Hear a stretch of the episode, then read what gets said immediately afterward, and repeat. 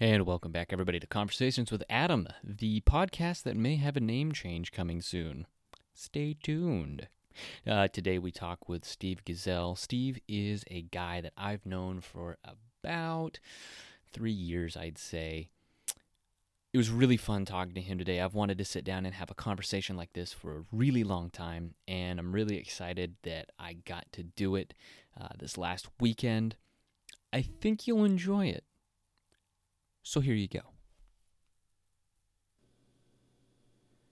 Okay, welcome back to the podcast, everybody. I'm your host, Adam. Welcome back to Conversations with Adam. And today, my guest is Steve Gesell. Thanks for coming on the podcast, Steve. Thank you, Adam, for asking me. I appreciate it. Uh, I'm really excited to have Steve on today, mostly because I've kind of wanted to have him on since I started the podcast uh, three months ago but uh, I only asked him this last week, I think. Yeah, it's uh, like Sunday to come on. So uh, I'm pretty excited. So we're gonna jump into some questions here, kind of a more of a softball one to start off with, I think, um, and that is, where did you grow up? I grew up in a in a small farming community, um, Muscatine, Iowa very hard to find on the map. It's right on the Mississippi River. On the west side, it was, um, like I said, a farming community, industrial, mm-hmm. oh. and um, a lot of river traffic and railroad traffic. So, okay. great place to grow up.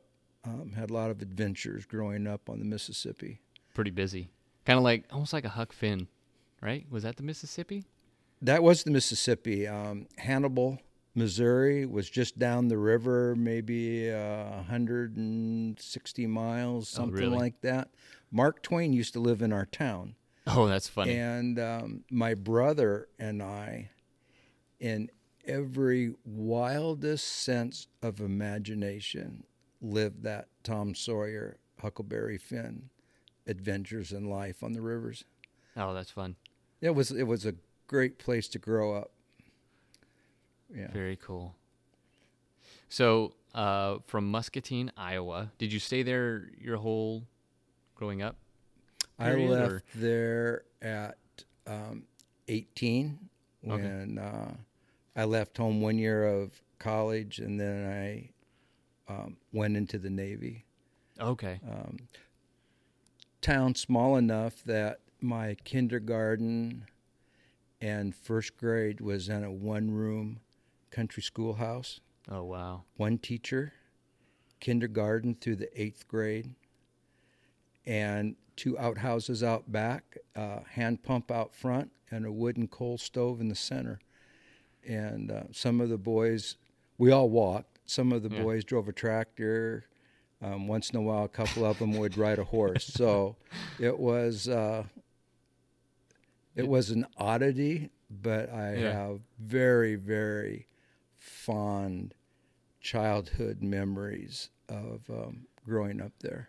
So it was like, it was Little House on the Prairie, basically.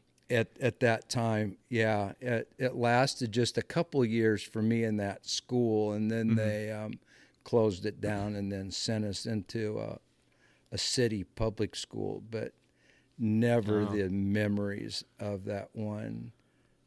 Yeah. Little, I still remember the teacher's name. Um, no, really. oh, there was thirty. I have a picture at home, but there was probably thirty-four. I think I counted thirty-four students in that really? school under one teacher in the kindergarten through the eighth grade. And we were all in long rows.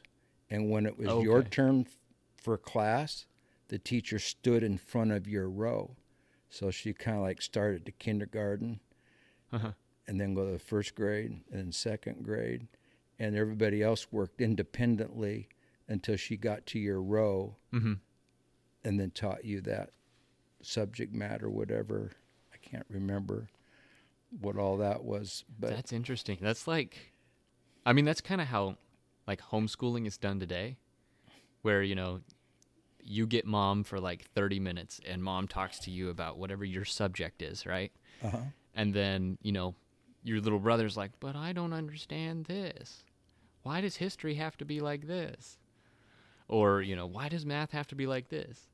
Um, that's really that's really neat. And that one teacher, was she she was working out of a book for all of that, or did she have to come up with that on the fly? Do you know?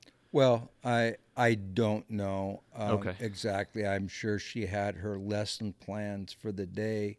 Mhm. I do remember like when she would be in that fourth, fifth grade class mode. Mm-hmm. The older kids many times would come over and help us younger kids. Oh, okay. So, th- kind of a tutoring type of a thing, Yeah. maybe. But um, Yeah, that makes sense. yeah, it was a good time. Good time. That's fun. So, after that, you went to a school in the city, Yeah, and that Yes. was I bet that was a culture shock, right? it was completely, completely foreign, completely different. Mm-hmm. Um, you know, it was kind of that that feeling of not really fitting. The Mhm. school was two miles from our house, the the city school. Mhm. We still walked to school, but they didn't serve any lunches or anything back then. So all the kids had to go Oh. back home for school or for lunch. oh, really? And so we had to go back home two mi- miles and many, Holy many, cow. many days. Um, my brother and I, we rode our bicycles. Yeah. So get up in the morning, two miles to school, two miles back home for lunch, two miles back to school, and two miles back home at night. Holy cow! So you're you're eight miles in by the by the end of the day. Yeah. Wow, Yeah. that's interesting. So you were at that school, and that kind of had like, I don't know, was that a middle school at that point? No, I it, uh, it was an elementary school. I went there um, third grade, well, second grade through fifth grade, and then they switched schools on us again and sent us to a different school, Mm-hmm. and um, then life went on. I mean, you know, middle school, high school, whatever. Yeah. I was never really that much of a studious child. oh yeah, yeah, I I understand that. Um, so after high school, my, my next question being, you know, what was your first job after high school? okay. But you went, you said you went to college for a year. I yes, I did. But prior prior to that, my senior year of high school, Mm-hmm. we always had jobs. I think twelve years old, we had paper routes, um, Mm-hmm. mowing lawns. We always we always earned our own income. Mhm. But as a senior in high school, I only went to school half a day, Oh, and um, I went to work for um, a fertilizer and seed company, and I had my CDL Mhm. license. So at noon, I I had my credits that I needed to graduate, Mm-hmm. and so at noon I left school and went and drove truck for this fertilizer and, and seed company Oh wow. um, delivering fertilizers, and um, some of it was uh, anhydrous ammonia, and, Mm-hmm. but it was all agriculture stuff. And then when I graduated, then my next year I went to one year of college, and then um, I joined the Navy in um, 1969 Okay. and spent spent my time Spent your time. on a yeah waterfront hotel, you know. And, Oh yeah. Yeah. So, Join the Navy, see the world yeah, kind of deal. Yeah, yeah. So with college, did you go to a community college or was it a university?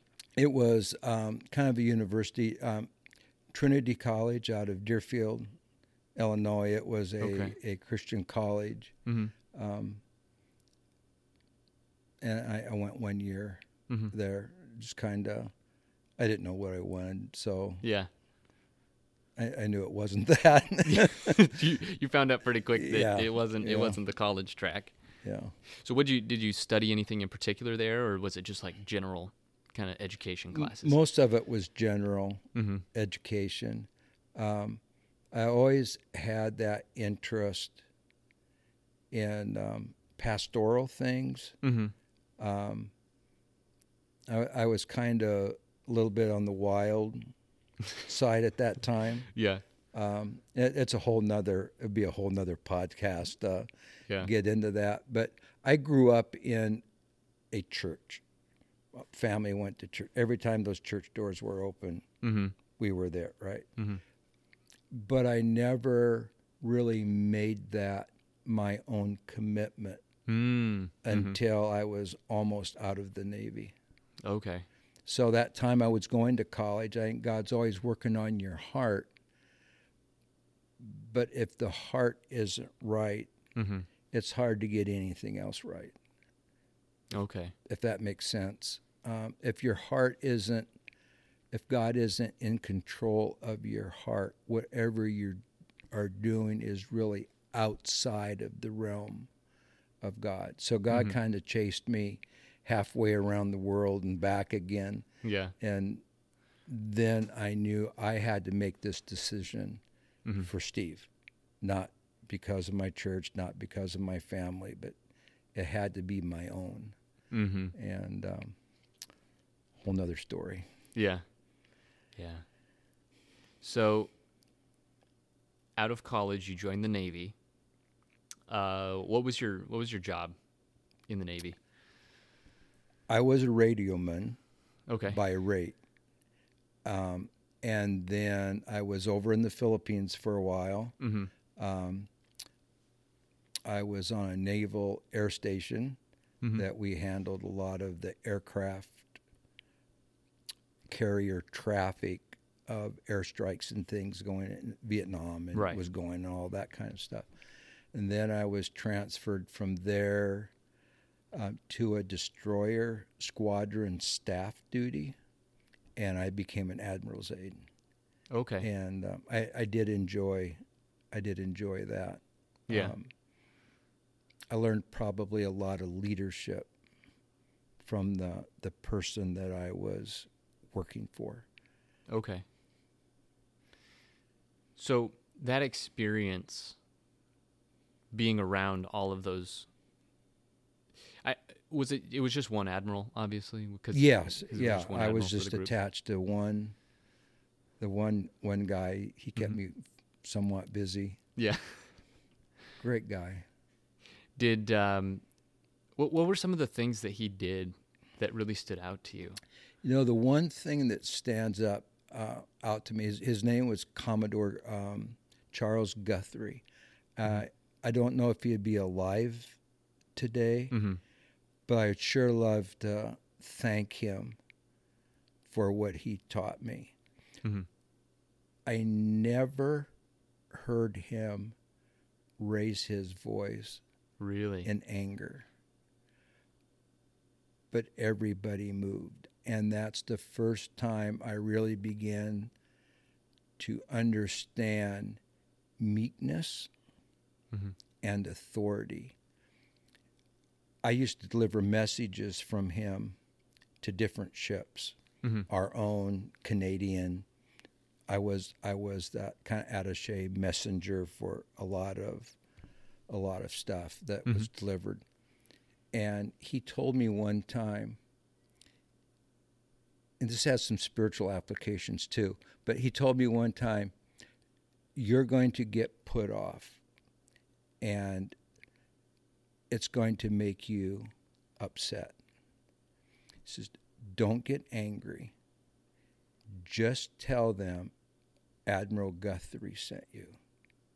That's all you have to say. Oh. And so I went aboard one ship with some messages, and I was just being ignored. Mm-hmm. And um, finally, I went up and I said, "Hey, I, I got some messages here," and kind of like, "Okay, well, take your place in line." I Yeah. thought, "Okay, it, it's okay. It's just that Admiral Guthrie sent me here." Mhm. Boom Everybody moved. everybody moved. And I thought how important that relationship was that I mean they probably never met him, Mm-hmm. but his name held authority. Mm-hmm. Isn't that what Jesus is Yeah. in our life? Yeah. His name holds that authority and um, that that meekness that that man had. He understood his power, Mm-hmm. but I've never seen him abuse it. Those are some of Yeah. the things that I took away from that experience now almost 50 years ago. Yeah, you know, it's it's interesting to see, you know, kind of as I get more introduced to like the professional kind of accounting world that I'm a part of. It's interesting to see, you know, what people make a big deal out of where they've been and what they've done and what people are like it's like pulling teeth to try to get where they've been and what they've done and when you actually do start to dig in like they've been places and done things that most people are like oh man i wish i could have had a career like that but they don't they don't display it to everybody because it's not that big a deal to them Mm-hmm. they don't need all of the recognition Mm-hmm. Yeah. Yeah. It's an inner confidence. mm. You don't Mhm. need to be recognized for what you know that you can do. That's that's the power I think of knowing your purpose mm-hmm. and your passion and your potential is that you go about your life carrying that out without having to be carried along by people's permission or affirmation Mm-hmm. or their goodwill or them wanting to get onto your coattails. I, you don't need that fame when you have that confidence that you're moving in the direction that God has given you. You know, I think that's something that now, now that you mention that, I think that's very important for a lot of people to understand.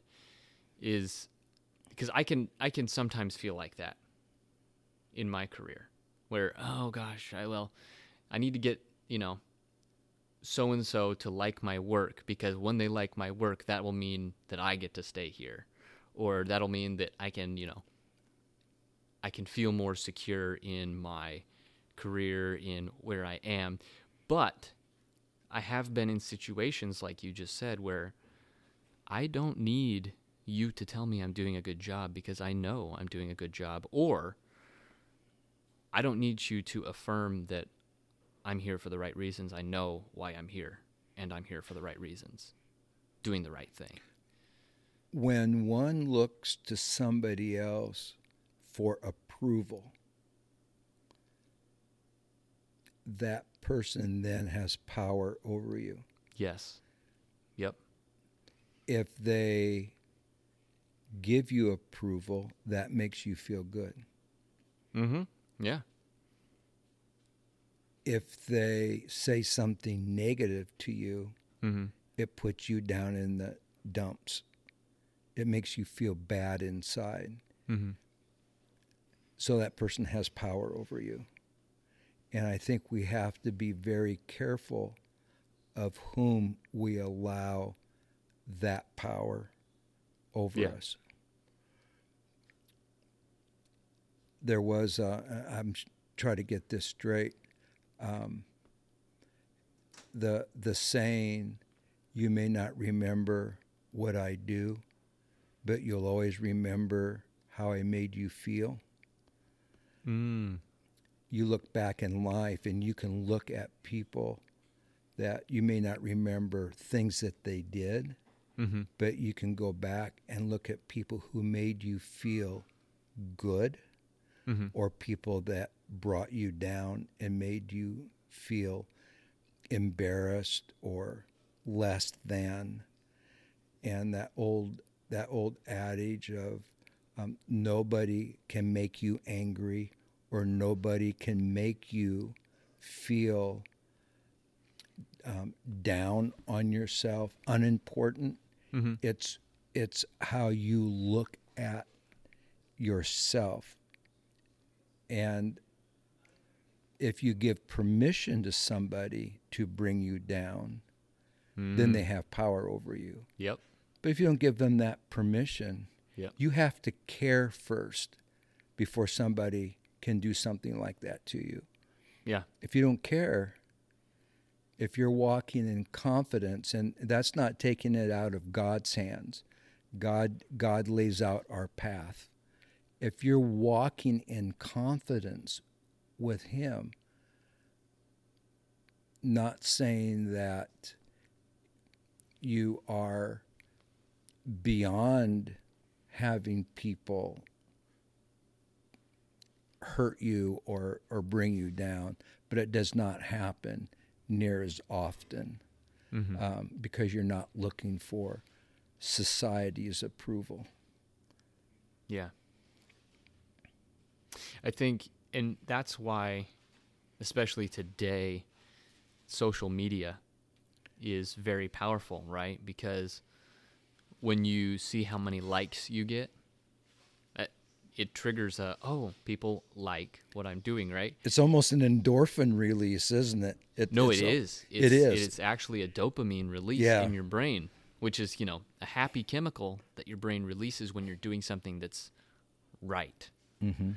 So, um, I always think it's really interesting when people say, you know, you give people power over you. Well, actually, now, with these handy little phones that we carry around all the time, this is a portal for power that other people can have over us. And, you know, I'm I'd be the first to say, "Oh yeah, no, I've done that." You know. I've shared something that I thought was really important and like two people have thought it was interesting or whatever. And then I'm like, "Oh gosh, why aren't people why don't people think what I think is cool?"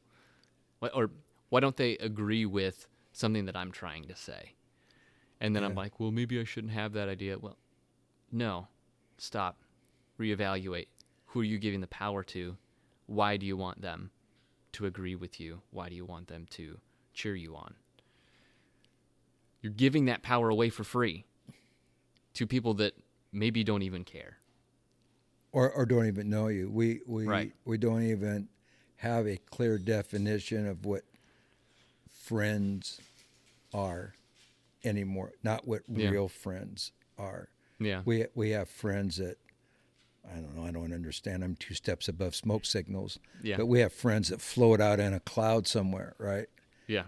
Um, I like tangible friends. Mm-hmm. But the the comparison to our younger people and, and the social media, mm-hmm. That's not really that far different than even um, a- adults that will take a pastor. Mm-hmm. If you have three people showing up on a Wednesday night service, mm-hmm. or worse yet, 10 people on a Sunday morning service, yeah. and you're comparing that to a mega church of where there's 6,000 in one that, service they have three services. yeah.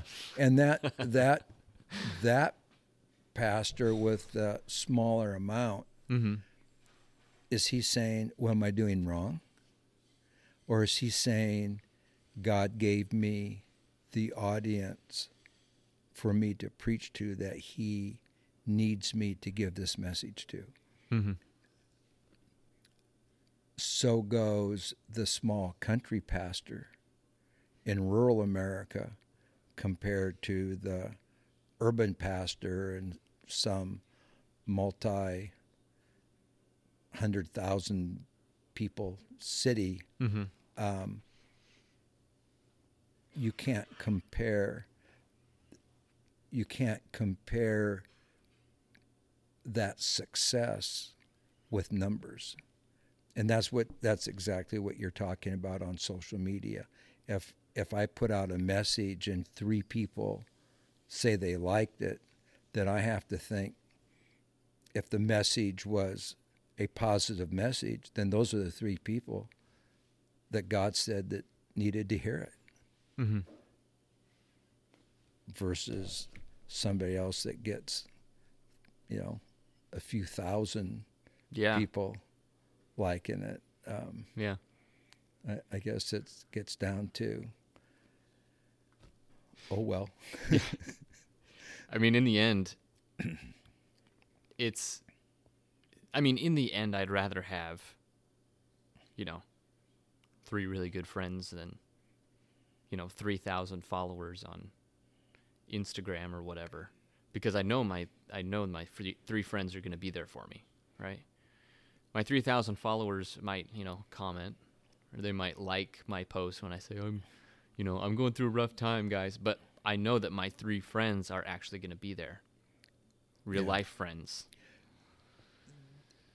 There's nothing that compares with tangible friends that you can trust, that you can make yourself vulnerable to.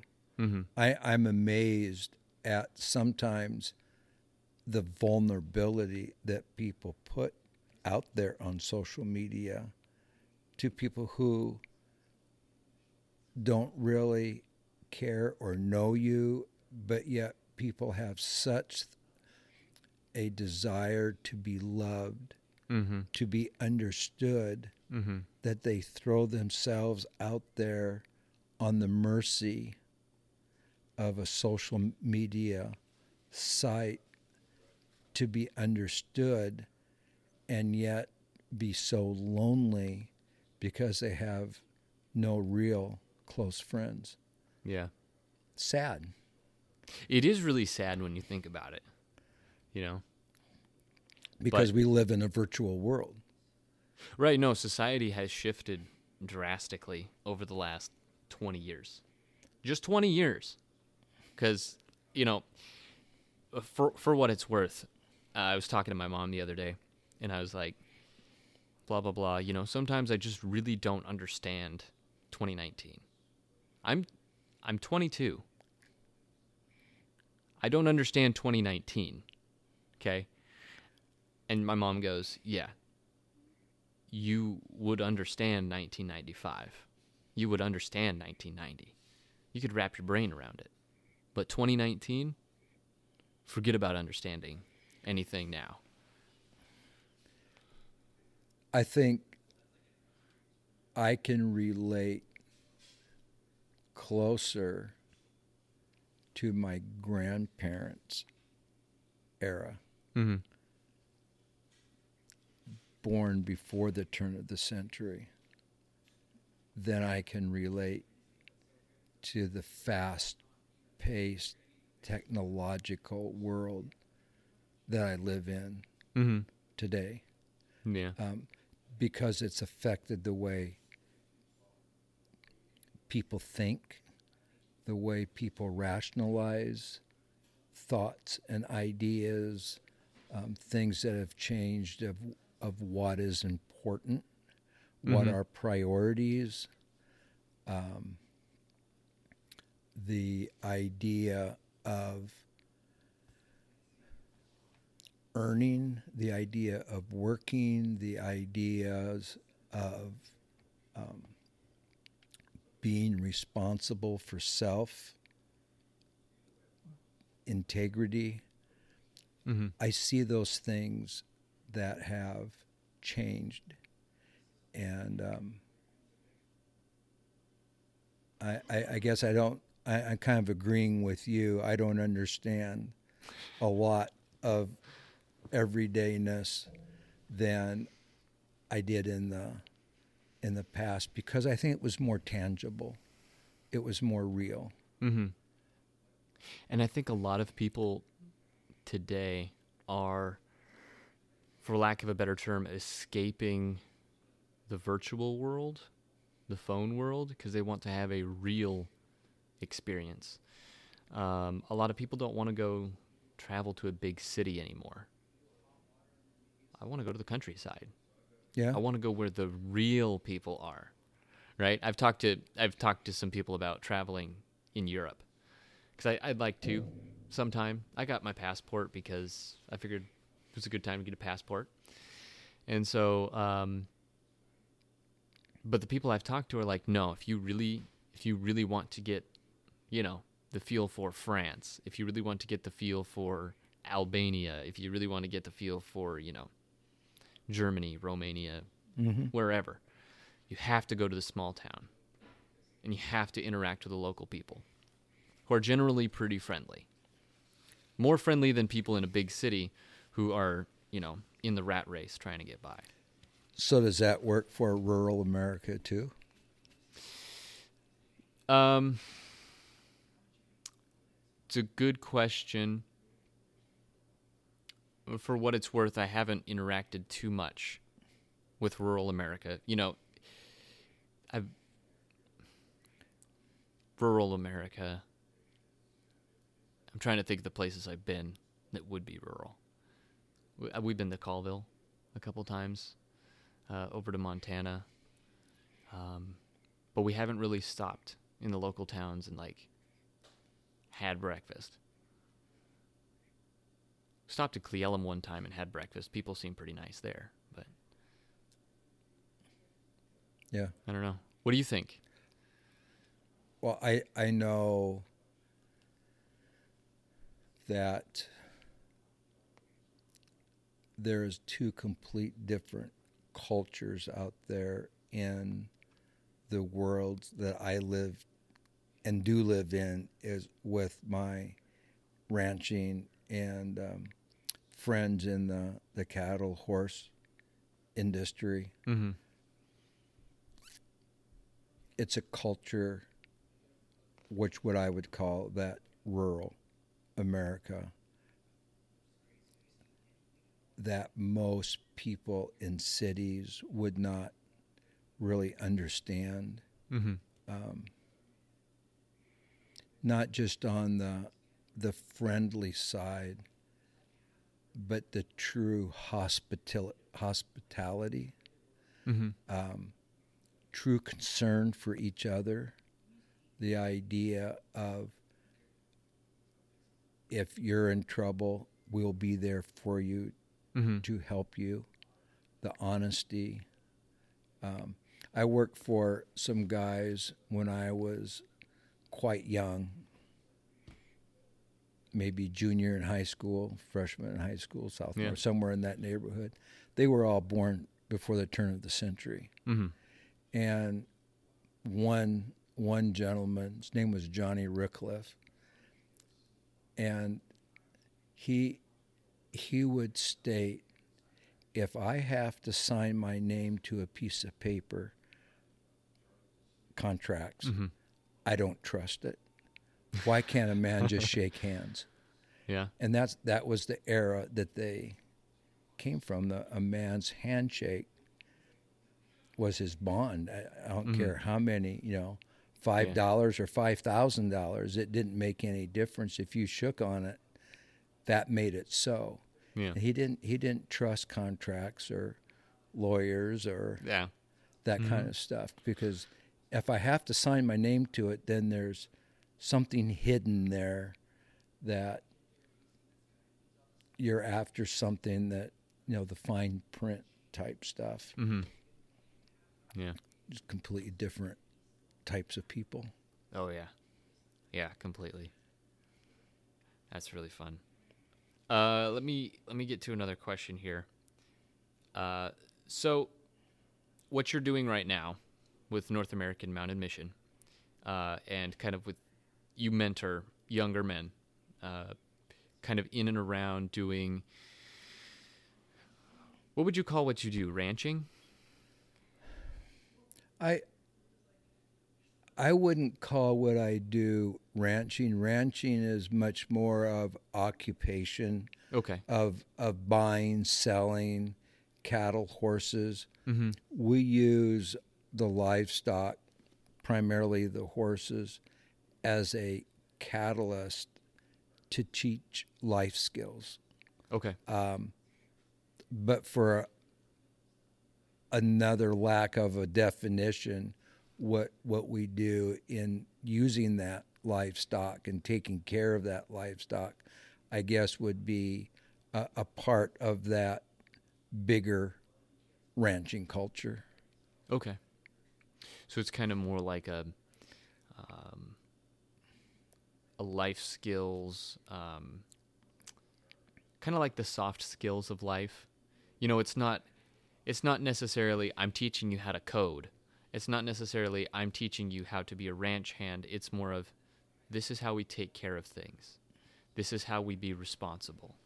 This is how we make sure that we care for others and that we make sure that um, others know that we're dependable.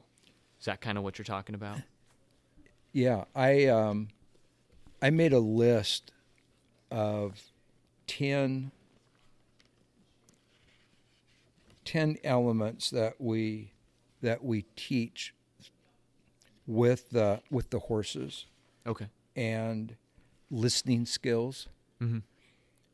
leadership, empathy and compassion, communication, conflict resolution, anger management, patience, mm-hmm. problem solving, selflessness, a, a servant attitude, mm-hmm. others first, uh, a physical fitness, and creativity. Mm-hmm. All of that is birthed out of that necessity of that ranch life. Mm-hmm. And so those are the those are the primary skills. There's work skills that come along with that. The the mechanical, the mathematics, um, language skills, history. Mm-hmm. Um, you can't do ranching without looking at botany or biology. Um, mm-hmm. So it, it's all included. Someday, in my wildest dreams, I would I would like to incorporate a type of school of tutoring that uses all of the education classes, the math, the history, the sciences, mm-hmm. into that reality of a ranching skill. You can't do any of it without using, um, you know, the education mm-hmm. skills, the didactical skills. Um, yeah, someday. Yeah. So how many how many uh, how many young guys do you have coming out to do that now? It varies. We usually have eight to 10 mm-hmm. um, every Saturday. Okay. And some of the the young men have been coming for well now almost four years.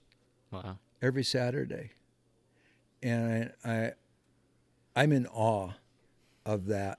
Yeah. And I think why? why do they keep coming back? You know, they work. Yeah. And they get no pay. Yeah. Um, they they ride horses. They learn ranch stuff. We have Bible studies. Um, we have skill times. They're they're doing things that they don't normally get to do. But mm-hmm. um, and I think it I think it's because it's a sense of belonging.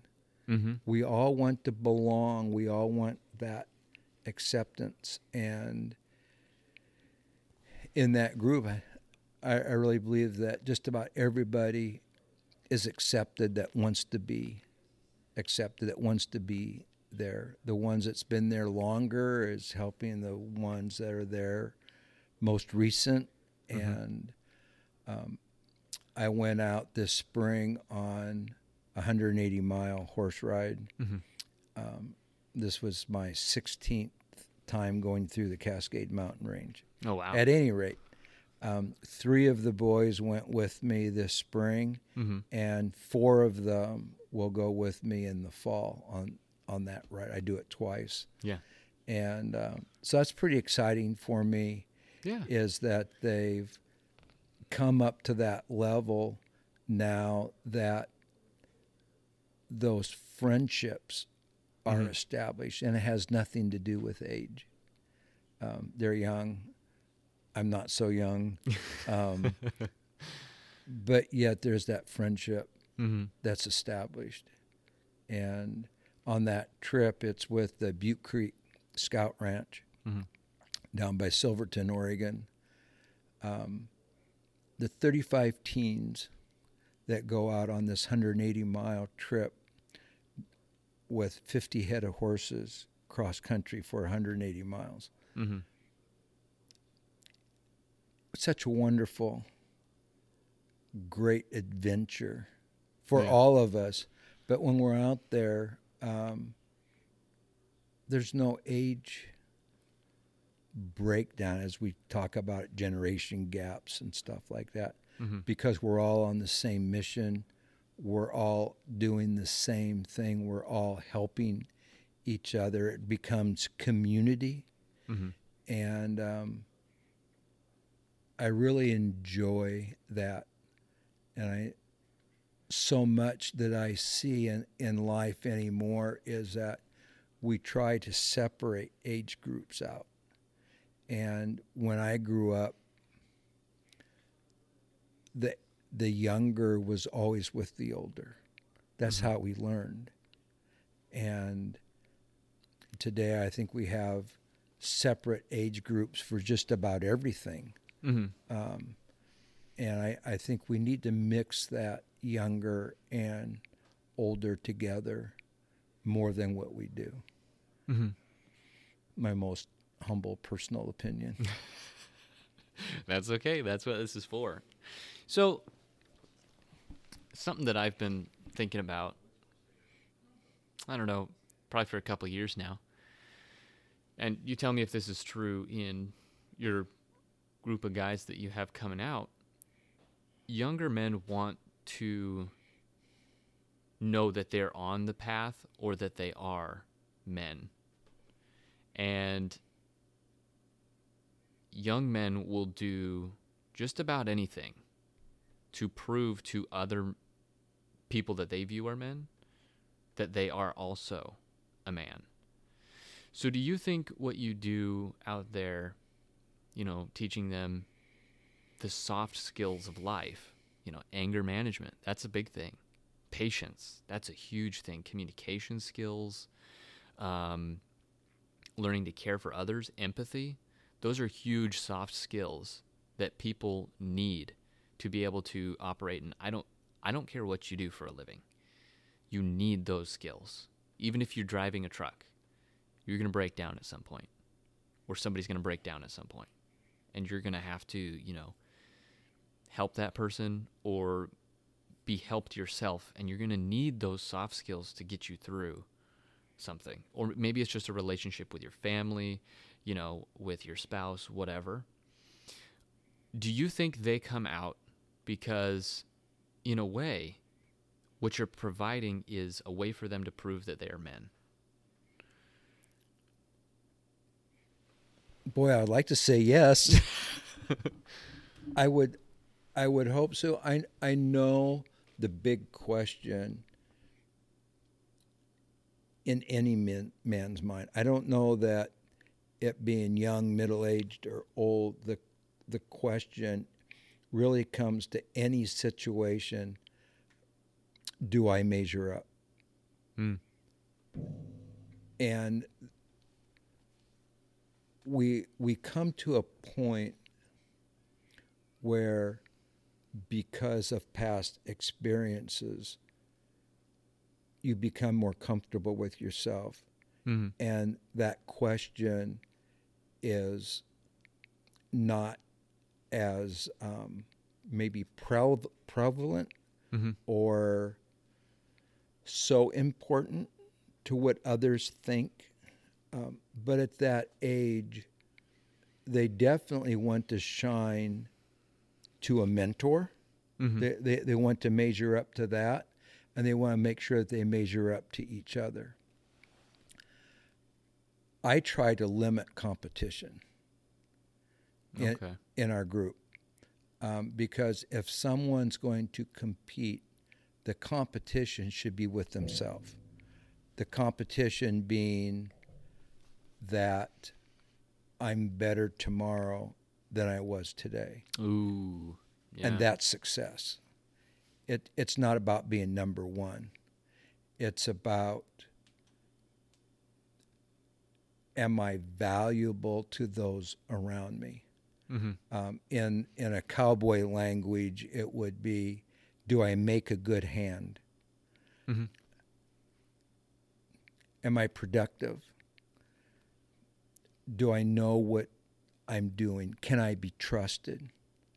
Um, I had a young man today that came out, and um, I can send him out and say, I need this horse worked and I need this work, horse worked. And I go back out and I check on him. I mean, he's, it's not that he's just abandoned out there, but I can trust him. Mm-hmm. And that's what a person grows into. And it's not about being number one or winning. Um, you know, as I, I jokingly say, Boot Hill was full of gunfighters who thought they were number one until they became number two. You can't stay number one. Yeah. It's impossible. There's always going to be somebody younger, faster, bigger, stronger. Mm-hmm. It'll happen. And if you're depending on that for your own value, you're going to be drastically disappointed. But if you're saying, I'm better tomorrow than I was today, mm-hmm. name the subject, um, then I'm a winner. You know, we, yeah. we, where, where in the world do we get that in Olympics, in a race, Olympic race? Someone comes in number four and they don't find their way up into the gold, silver, or bronze, somehow they're a loser. They're the fourth fastest person in the world. if they ran faster that day than they did the day before, mm-hmm. then they won. Yeah. That's what I want to instill, or one of the things that I want to instill. I'm not in competition with anybody. I've got nothing to prove to anybody. I just want to be better tomorrow than I am today. Mm-hmm. I want to be more useful to society tomorrow than I am today. Mm-hmm. Can I be more trusted tomorrow than today? Jesus said that the one that can be trusted with a little thing will be given more. Mm-hmm. I just want to be trusted with the little things. And if I get more, fine. If I not, then I will still be the best I can be with what God has asked me to do. Mm-hmm. I think I think that is one of the more healthy mindsets that you can give to a younger person because a lot of it a lot of a lot of society that I that I have seen especially when it comes to school and grades and all that, um, is I have to be the best. I have to be the number one in class. Otherwise, I don't feel good about myself. And a lot of people that are, um, they get the best grades in my class, or got the best grades in my class since I graduated. I'm not there anymore. It's past tense. um, Lucky but, you. Yeah, yeah. Seriously. Um, but a lot of the people that got the best grades, they weren't ever happy with it. They were like, okay, cool, I got a 90 on this test. And then if you gave them a quiz the next day and they got anything like below a 90, 90%, an A, if they got below an A, it's like you took their birthday away. And I, I just sat there and I was like, you're kidding. You just did better than 70% of this class and you're telling me that it's the worst day of your week because you got a 70 on a test and you passed. Huh. So it's it's interesting what we give value, I think. And what we, you know, have said this really matters to the point that it's going to ruin my week if I don't do the best at this.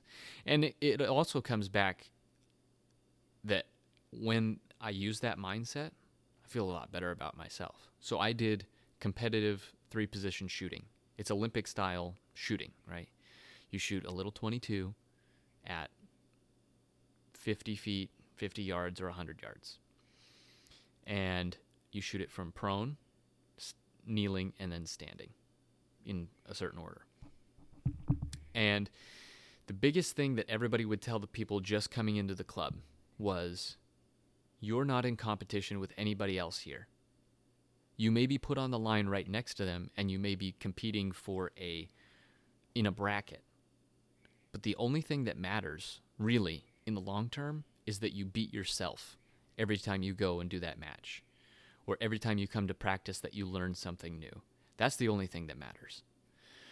And once I stopped thinking that I had to beat the next the person next to me on the line because there was always another match in a month.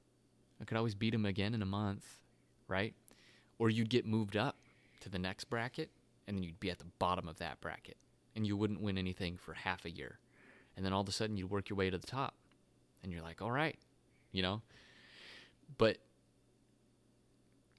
continually looking to beat yourself, your last high score, your last record, or, you know, being more responsible the next time. I'm going to be more kind the next time I walk into a room full of people. Um, you know, when I talk with my family, I'm going to be more empathetic. I'm going to practice better communication skills. I think that's really important for younger people to understand because that develops a I'm not well, I'll say it like this. To a certain extent everybody is unique. And they have their own little quirks that they have to work through. Um, but they need to um, oh shoot, I lost my train of thought. They can make themselves better every day. And they don't have to get stuck in the moment. Well, here's the thing about competition. One, it creates trade secrets, right? Mm-hmm. I'm Oh, not yeah. going to share with you Yeah, it does. because you know, and this this goes a lot into business and everything. I'm not going to share with you because I don't want you to be as good as I am. mm-hmm. But for the person who is others oriented, I think it was Ronald Reagan said you can do all kinds of things if you don't worry about who gets the credit. If if you're Yeah. really others oriented, I want you to be as good as I am because that's going to make me even better. So in Yeah. your shooting analogy, if you've been shooting for 1 year Mm-hmm. and you're shooting against people who just came into the program, Right. you're going to be number one. But what if you shooting at one year and you move into a group of people that's been shooting for 10 years? Completely different skill. now you're at the bottom. That's right. But because you're at the bottom, you're shooting with people whose skill level is so much higher Mm-hmm. the only place that that's going to make for you is to become better because you're shooting with people who are better. We, I, I really think our sights, no pun intended, are or shooting too low. Yeah. We need to be. You will become like the people you hang out with. If you want to be number one, shoot with people that's only been shooting for two weeks. You'll always be number one. Yeah. You'll yeah. always be their hero, but you'll never get any better. Mm-hmm. You've got to go shoot with people who are much better than you are, and they will teach you how to become better. Mm-hmm. You'll always rise up to the occasion. And um, I, I think that's what a lot of times what competition um, takes away. I, I, I like to rope. I'm not good at it, but I like to do it. Mm-hmm. I've watched guys who are very good give their trade secrets away. Mm-hmm. If you do this and this, it'll make you so much better. Why do they do that? Because they're confident and because they want to help somebody else become better. Mm-hmm. They want to become that mentor. Yeah. Um, Paul, the Apostle Paul, Bible Paul, said, "Watch me, do what I do." Mm-hmm. Um, and that's that's kind of what I hear you saying anyway. Is you know, um, grow, be around people you want to be like, be around those that can lift you up, mm-hmm. not bring you down. Yeah, as Forrest Gump said, that's all I got to say about that. Yeah. Yeah, you know, and what's interesting is the most rewarding experiences I've ever had are directly tied into mentoring other people or are um, me giving, for lack of a better term, my trade secret to somebody else. Me saying, "Hey, listen, I know I've been in I've been in your situation. I think you should consider X, Y, and Z." And they go, "Oh, I've never thought of it like that." Um, I took my grandma shooting, and she's very scared of shooting, and she had this little handgun that she was going to shoot. And it was I thought it was going to be very difficult because it's really small and it's shooting a really snappy cartridge. And I shoot it and it's great. It works fine. Uh, it feels great to shoot. But um, what was really interesting is uh, she was when she started shooting. I had her, um, I had her uh, dry fire it, basically. So fire it without a round in the chamber. And after a couple times of doing that, she uh, she went back to shooting live ammo, and she did great. And it made me feel really good because I was able to mentor somebody through that. Because I've been there before. I've been scared to do things like that, and I've had to work myself through it. So um, I don't know. That's always that's always been kind of fun for me. Yeah, when when I've been teaching people new things, um, training, whatever, um, I had three C's that I wanted to teach. I wanted them to be comfortable, mm-hmm. and then I wanted them to be confident, and then competence came on its own mm-hmm. because you eliminated the fear. Mm-hmm. You know. So if you if you if you're comfortable, you don't mm-hmm. have to be afraid. Uh, and fear comes in. You know, I, how do I look in front of my peer? Mm-hmm. That's that's a fear. But if you're comfortable, if you're made to feel comfortable, you can't do this wrong. You're not responsible for what you don't know, but I'm going to teach you everything you do know. Pick that up. Yeah. Hold it. Look at it. Play with it. You're not going to break it. Pretty soon you become confident. Mm-hmm. And then the more that you use it, competence comes with confidence. Yeah. Yeah. That's that's something to be that's something to think about for a while, I think. Kind of put it in there and let it sit. So, we kind of talked about this a little bit before uh, we started, but was there a pivotal moment or kind of experience in your life that I said instantaneously shaped the way you think or just fundamentally changed the way that you thought? I I would have to say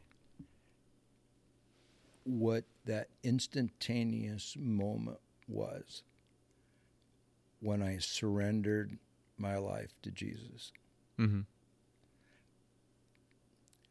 That might sound trite or everybody says that. However, in in 2 Corinthians 5:17 it says that when we surrender to Jesus the old passes away and all things become new we become a new creation in Christ our heart is changed that old what was old all that stuff that was holding us back mm-hmm. we have a whole new beginning. That's that instantaneous change that set me on a new life course. Mm-hmm. That old person, that old sailor, which I'm ashamed of. Mm-hmm. But I can see that comparison now people mm-hmm. then would never recognize me because that old Steve has died. Mm-hmm. It's the new Steve that lives. And we can't change our own hearts. Only Jesus can change the heart. It, it's mm-hmm. like the leopard changing his spots, right? He mm-hmm. can't. Um, but Jesus can give me a new life. That's the instantaneous thing. Now, there's been other things in life yeah. that has influenced me. Um, but that would be what I would say for anybody has to be that pivotal time. Mm-hmm. Old Steve dies, new Steve has a new beginning. Okay. That's what I would want for everybody, actually. Yeah that radical shift from living for yourself to living for Christ and living for others. Right. Correct. That's a that's a good one. I mean, because that's honestly that's probably the one of the biggest changes you can make is shifting your attitude, shifting your focus away from filling up your own desires. It changes you from self motivated to others motivated. Um, if there's two other things that, that changed in my life, the way I live, the way I think, number one has to be my marriage. Mm. Um, and for, for a lot of, of reasons, but marriage makes you live for someone else. Mm-hmm. And another individual, um, an author, um, his name is Gayle Erwin, mm-hmm. and he wrote the book Jesus Style. And it's a study of the character of Jesus. Mm-hmm. And that character just of Jesus flies in the face of what we're taught that life should be like. Mm-hmm. And until we understand what that character of Jesus stood for, and when you begin to implement that, mm-hmm. you cannot go on through life without radically changing the way you look at things. Mm-hmm. And um, if someone really wants a radical change, study the character of Jesus, and then begin through the Holy Spirit, because you could never do it on your own, begin to pray towards that and implement that. And you will have a radically changed life. Mm-hmm. That's what Jesus does. Yeah. Changes lives. Yeah. Um, so just so that we can kind of wrap it up here. Sure. Uh, what's some life advice, or what kind of life advice do you have for young people that may be listening and they're like, "Man, this this guy's got some good knowledge, a lot of wisdom." I had a couple, and and when you gave me the questions, um, yesterday or mm-hmm. yesterday evening. this is the one that I thought about the most. And first, I would I want people to realize that my advice was would be Jesus is not past tense. Jesus mm. is not a was. Mm-hmm. Jesus is. He is alive today. We must understand the implications of this. Um, it's not 2,000 years ago he lived. Mm-hmm. He lives now. And the second is that understanding of the character of Jesus that, that I mentioned. Mm-hmm. Understand that and implement that into your life. Um, in essence, was is the servant attitude, the others first attitude, mm-hmm. um, self second, and you will find that as you serve from the heart, that you serve, you find yourself to be a leader. Mm-hmm. A leader is a servant. As you serve others, you begin to influence others. It almost sounds like a contradiction, mm-hmm. but it's not.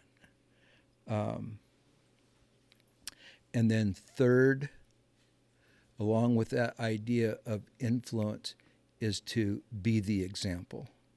Mm. We are mm. called to be the example. We're not called to be the follower. We're called to be the light. We're called to stand out. Mm-hmm. And in 1 Timothy 4:12 it says, "Do not let people look down on your youthfulness, but in speech, mm-hmm. in conduct, in love, in faith, and in purity, be the example of one who believes." I think that's probably the greater advice that I could give anybody is that you take those those five examples there of speech, conduct, love, faith, and purity and put those into practice as being the example, not the follower. Why do we want to follow what the world gives us that we know brings us down mm-hmm. when we have a choice of not only lifting ourselves up, but everybody around us. Mm. Be the example. Don't follow somebody else's example. And then the last one, I, I found this quite humorous. Uh, there was another radio broadcast I was listening to, mm-hmm. an interview such as this. And it was an older pastor, mm-hmm. retired. And the younger pastor was doing the interviewing. And he asked the older pastor, he said, Can you give us any advice from your age of wisdom? Mm-hmm. And the old pastor thought for a second, was kind of quiet. And he said, don't take a laxative with a sleeping pill. Oh, gosh. No. So there's my last one with a sense of humor. Um, great, great sense of advice. That, that, you know what? I can see why that would be good advice. I can see why. All right. Well, thanks for coming on, Steve. Thank you for having this me. Is... I hope it was helpful. I truly enjoyed it and um, onward and forward for the King and for the kingdom. Yes, and if you if you were listening to this, I'm hoping you got something out of it. I got a lot of stuff out of this. I'm gonna have to go listen a second time. Number one to edit, just to put a uh, a front part onto it where I introduce it and then talk it out. But uh, no, there was a lot of stuff in there. That's jam packed. So thanks for coming on, and I will catch everybody else next time. And ladies and gentlemen, that is it for the podcast this week. I hope you enjoyed it as much as I did. I listened to this back again um, when I was kind of making sure that there wasn't any mic pops or anything like that. And I got a lot of stuff out of it that I didn't even get when I was sitting there with Steve. So I hope you enjoyed. Thank you for listening. You're a super fan if you're here till this point.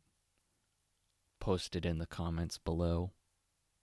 I'll catch you guys next time. Hopefully, we'll have some fun content coming up pretty soon. It's been kind of serious content, I know, for the last couple weeks, but I'll see what I can do to lighten it up a bit for you guys. So, until then, I'll, I'll see you later.